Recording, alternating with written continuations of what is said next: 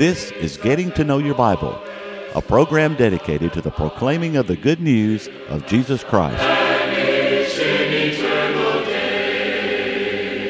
Here's Billy Lambert. It is a pleasure to be with you today on Getting to Know Your Bible. We do appreciate those of you who are watching today, and we may have those watching for your first time.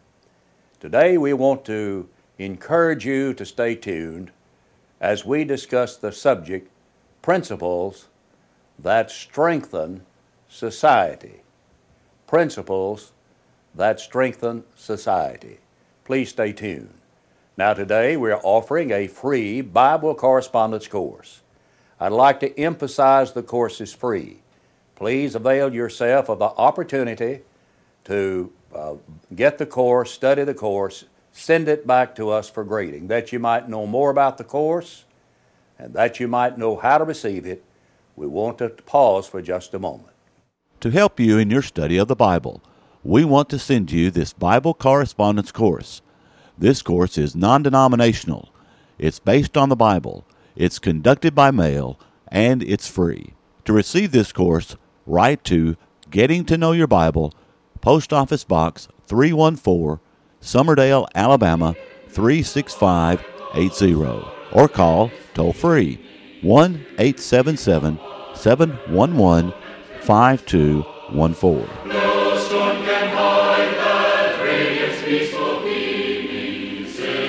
Are you concerned about the future of our nation? I have an idea that everyone that's watching right now, regardless of your political views, regardless of your religious views, is concerned about where our country is headed and what it's going to be in the future. In Proverbs chapter 14 and verse 34, the, the wise man said, Righteousness exalts a nation, but, but sin is a reproach to any people. And indeed, he is correct.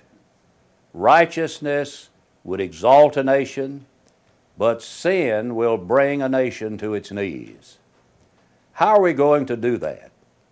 Are- there any principles, any guidelines that we can follow that, that would help to exalt our nation? That would help our nation be strong, to help it to be everything that a strong nation can be. Well, I believe there's some things that are found in the Old Testament, in Exodus, the 20th chapter, that will help us to be a strong nation of people. I think these principles will help you be a strong individual. They will help you to build a strong family. And in general, these are principles that will strengthen society. Now, the Old Testament is simply the New Testament concealed, the New Testament is the Old Testament revealed. And there are things that are found in the Old Testament that are found also in the New Testament. One of those things are the Ten Commandments. The Ten Commandments are recorded in the 20th chapter of Exodus, beginning in verse number 1. And the principles that are found in the Ten Commandments are brought over into the New Testament. The only one that is not brought over in uh, uh, reality is the commandment to remember the Sabbath day to keep it holy. We'll talk about that. But there are certain principles here, and the principles are age lasting. Now, I want to point out that we're not living under the Old Testament law. That is, I'll not be judged by it on the day of judgment. But according to Romans 15 and 4, whatever things were written aforetime were written for our learning. So there are things that we can learn from Old Testament passages. And there are certain principles that are instilled in these verses that will help to strengthen our lives, strengthen our society. Now, here are those principles, and I hope that you'll, if you'll take a pencil, piece of paper, write these principles down. Principle number one in strengthening society is have respect for God. You see, in the first seven verses, there are certain things that are said about God. First, God, first of all, the Lord said, You'll have no other gods before me. God in heaven is our only God. There's one God and Father of all, who is above all, through all, and in you all, Ephesians chapter 4 and verse 6. And so He is our only God. There is no other God. And there is no God that can take His place. Some make gods out of things such as nature, such as sports, such as knowledge, such as popularity, and the like. But there is to be no other God ahead of the God of heaven. And then He is to be the object of our worship. We're not to make any carved or graven image and bow down to that. We're to worship God. He is the object of our worship. Revelation 22 and verse 9. And so He and He alone is our object of worship. God is a spirit, and they that worship Him must worship Him. Must worship Him. We worship Him in spirit and in truth but also along the line of having respect for God, we are to revere His name. We're not to take the name of the Lord your God in vain. That's in verse 7. And yet today, that is done so frequently. People taking the name of God in vain. It is to be a revered name, a hallowed name. In Matthew 6, Jesus said, Pray like this Our Father, which art in heaven, hallowed be thy name. And so, principle number one respect God, have respect for God. And then we need to have respect for the day of worship. In the Old Testament, in the Ten Commandments, in verse 8, the Jews were taught to remember the Sabbath day to keep it holy. And they understood that that was every day of Sabbath. They were to keep that and to revere that day as a day of worship. Now, rather than worshiping on Saturday or the Sabbath, we worship on the first day of the week. In Revelation 1:10, John said, "I was in the Spirit on the Lord's day." And we worship on the Lord's day. And when our souls cry out for nourishment, we ought to worship God. I like Psalms 95 and verse number 6. There the psalmist said, Let us kneel before the Lord, our Maker. And we need to kneel down before our God. Back to strong families, worship together. Uh, in a copy of the USA Today not long ago, it was reported that roughly 40% of people would be in some place of worship on Sunday. And I, I've read in another place that that's 39%. So anywhere from 39 to 40% are in some place of worship on Sunday. That means that roughly 60% of the people in our, in our society are not going to some place of worship. They have no respect for worship of God on the Lord's day. But if we want to strengthen society, not only must we respect God, we need to have respect for the day of worship. And the whole day is the Lord's day, not just a part of it. But then again, we need to have respect for our parents. We're to honor our father and our mother. That's in verse 12 of Exodus chapter 20. And I am convinced that that's a principle that will strengthen society.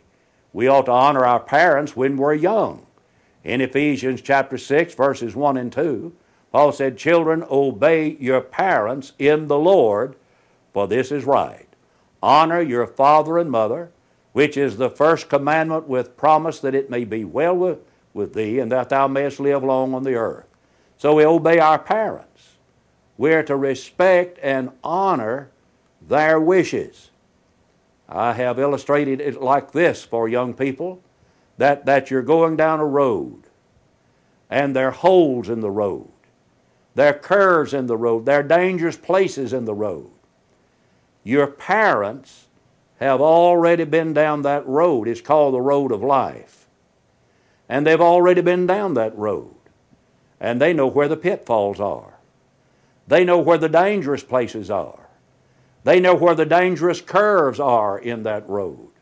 They know where things are that can cost, cause you misery and heartache. And if we just listen to them, we, we could save ourselves a great deal of hurt. Respect your parents, honor their wishes. But then, when our parents are older, we still need to honor our father and our mothers. Take care of your parents. Be with them as they grow older. Let me tell you another reason for doing that. You see, what goes around comes around. If you neglect your father and you neglect your mother, you're sowing seeds in the hearts of your children to do the very thing, same thing to you, at a time when you may need them the most. So honor your father and mother, respect them, and live up to the good name that your parents have given to you. So we've seen that these principles will help strengthen our society. Respect God, have respect for the day of worship, and have a respect for our parents. But then in verse 13, another principle that will strengthen society is to have respect for human life. Thou shalt not kill, we read in that verse. Literally meaning, thou shalt do no murder. Thou shalt not kill. Now, that verse prohibits premeditated murder. Just going out and in cold blood, taking the life of another individual. And today, life seems so cheap in the minds of some because without even thinking about it, they snuff out the lives of people. But you see, God said, Thou shalt not kill. That would also prohibit abortion. David said in the 139th Psalm that it had been fearfully and wonderfully made. And indeed, we have been fearfully and wonderfully made. God created us. In Jeremiah chapter 1 and verse 5, Jeremiah uh, said God knew him in his mother's womb. In Galatians chapter 1, Paul was called to be an apostle from his mother's womb. I'm thankful that Jeremiah's mother did not abort him. I'm thankful Paul's mother did not abort him. Had she done so, she would have aborted the man who wrote about half of the New Testament and established congregations of the Lord's people all over the then known world. You see, life is precious. We do not have the right to take life. Someone says, But I have right over my own body. What about the rights of the unborn?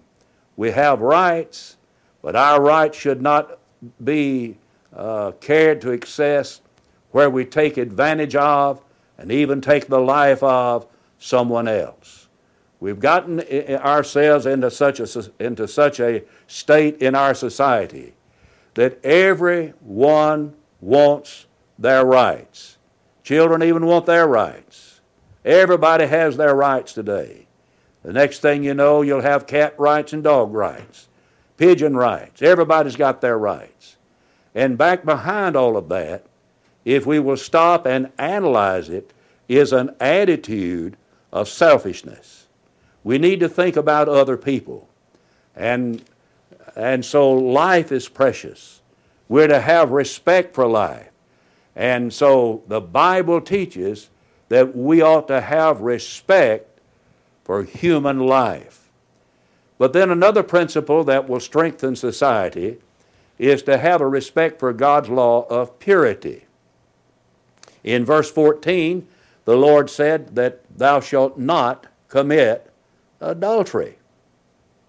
Thou shalt not commit adultery.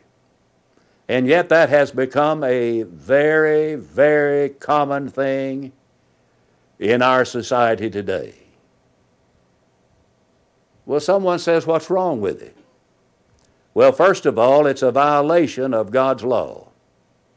God said, Thou shalt not commit adultery. Somebody says, But I thought you said that that was the Old Testament and that we're not living under the Old Testament. Well, that's true. But the same principle is taught in the New Testament. In Galatians 5 19 to 21, it is listed among the things that are called works of the flesh, and those who do such things shall not inherit the kingdom of God. But we live in a day where adultery has become so commonplace and it has been so whitewashed that, that, that it's been galvanized into respectability. But is it still a respectable sin in the eyes of God? That's the thing you need to ask yourself. What is wrong with it? First of all, it is a sin against society. Adultery destroys society. It is a sin against your home. How many homes have been destroyed because of the sin of adultery? In my years in preaching the gospel, I could name you one right after the other that has been destroyed by adultery. And it's a sin against your home. I've even heard grown people say when they have children in the home, well, it's not going to affect my children. That's wishful thinking, my friend. It will affect your children. It will affect them for the rest of their natural life. When the home is destroyed because of sin, because of adultery, and adultery is a sin against your own body. It is a sin against your spouse. You see, it is also a sin against God. If we want to strengthen our country, if we want to strengthen society in general, then we need to start respecting God's law of purity. Thou shalt not commit adultery. But then another principle that will strengthen society is in verse 15, where we have respect for the property of other people. You shall not steal. Well, someone says, Well, Brother Lambert, I, I'm not a thief. I don't steal. Well, let me ask you, are you honest on your income tax? Have you ever kind of just sort of left a few things out that you didn't want to report? Well, that's stealing. What about on the Lord's Day? When the collection basket is being passed, have you ever stolen anything from God? In, in Malachi, the third chapter, the Lord asked the question Will a man rob God? And they asked, Well, wherein, uh, uh wherein have we robbed you? And the Lord's answer was, You've robbed me in tithes and offerings. Have you ever stolen from God? You see, it's wrong to steal. It's wrong to take what does not belong to you. And that's a very prevalent thing in our society today. It's not uncommon for someone to go into a bank, go into some store, and demand money. Fill up the bag full of money, and they run off as though they've done some great thing. But what they do not understand, that they have put a mark on their soul so far as God is concerned. Ephesians chapter 4 and verse 8 says, Let him that stole steal no more, but rather let him labor, working with his hands the thing that is good, that, that he may have to give to him that needeth. If we want to strengthen society, we need to respect God, respect the day of the worship of God, have respect for our parents, respect human life, respect God's law of purity, and we need to respect the property that belongs to other people. But again, to, to strengthen society, we need to have respect for the power of the tongue. In verse 16, the Ten Commandments read, You shall not bear false witness against your neighbor. And I have an idea that this is one of the most prevalent sins in the world today, and that's the misuse of the tongue. If you want to strengthen society, learn to control your tongue. There are many ways that we can bear false witness. We may bear false witness just by making an exaggeration, exaggerating the truth. We, we, we might bear false witness by jumping to conclusions. We, we might bear false witness but just telling an outright falsehood about someone else. But you know, you hear people in high places telling falsehoods. And sometimes, by way of the media, they get caught in their trap. They get caught in their falsehoods. And they shrug it off as though it's nothing. I just wonder if those who are in high places have ever thought about the influence that they're having on the youth of the land when they get on a television, for example, and tell a bold faced lie, and then they get caught in that lie and never apologize for it. You're sending a message to young people that it's all right to lie. Don't get it disturbed if your children cheat on an exam at school. Don't, don't get disturbed if your children tell you a lie because you've taught them to tell a lie.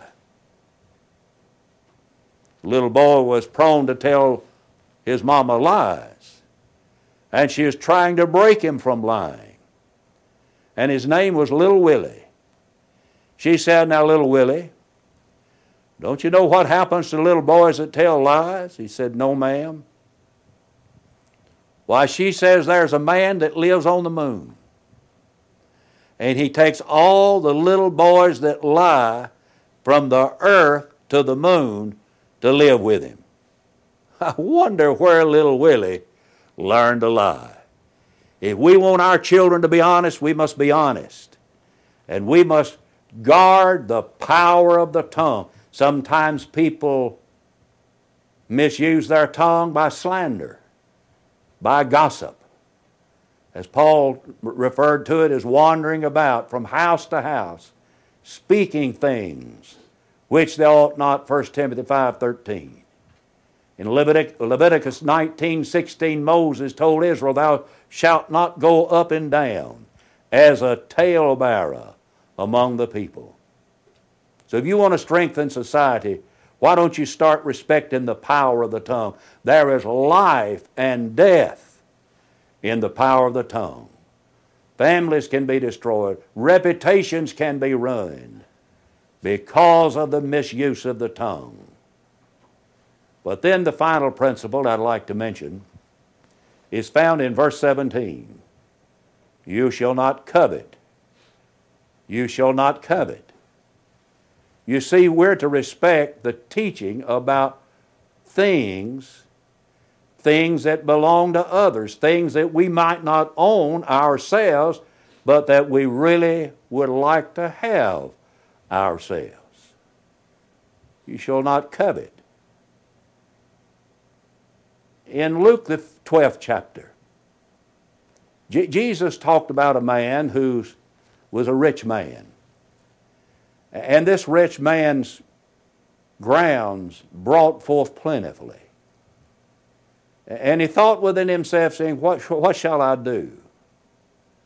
I have no room where to bestow my fruits, my goods. And he said, This is what I'm going to do. I'll just pull down my barns, I'll build greater. There I will bestow my fruits and all my goods, and I'll say to my soul, Soul, you've goods laid up for many years. Take your ease, eat, drink, and be merry. And God said to him, Thou fool, this night thy soul shall be required of thee. Then who shall those things be which thou hast provided? And then Jesus said, So is he that layeth up treasure for himself is not rich before God. Now let me tell you how Jesus started that parable in verse 15. Take heed and beware of covetousness. For a man's life consisteth not in the abundance of the things which he possesses. Oh, you shall not covet. Don't covet things. I've seen a young couple get a new automobile. And here's a young couple doesn't have a new automobile. And the next thing you know, They see this new automobile that this young couple has bought, so the thing they do is they go trade in their old car for a new automobile that's like this automobile. Behind all of that is envy, jealousy, and covetousness. Attitudes like that are not going to strengthen your home. They're going to put you in the poorhouse. They're, they're not going to strengthen society. They're going to destroy society. Now, here's our list of things that will strengthen our society. Have respect for God, have respect for the day of worship, have respect for your parents, have respect for human life, have respect for God's law of purity, have respect for the property of others, have respect for the power of the tongue, and have respect for what Jesus said about things. We can strengthen society today, but I'll tell you, don't do it on your own. Have to do it God's way. And you can begin strengthening it today by becoming a Christian, by believing on Jesus with all your heart, by, by repenting of your sins, by confessing faith in Jesus, by being baptized into Christ for the remission of your sins, by living a faithful, dedicated Christian life, and having respect, real, genuine respect for the sacred things of God. Would you do that? If we can help you, please let us know. Now, I would like to give you a personal invitation to visit the Church of Christ in your community. And also, right now, before we go off there, why don't you pick up the telephone right now? Call for the free Bible correspondence course. Order it today. All you need to do is just call, we'll get your name and address, and we'll send you the course. Until we meet again, may the Lord bless you. May the Lord keep you, is my prayer. Give me the Bible,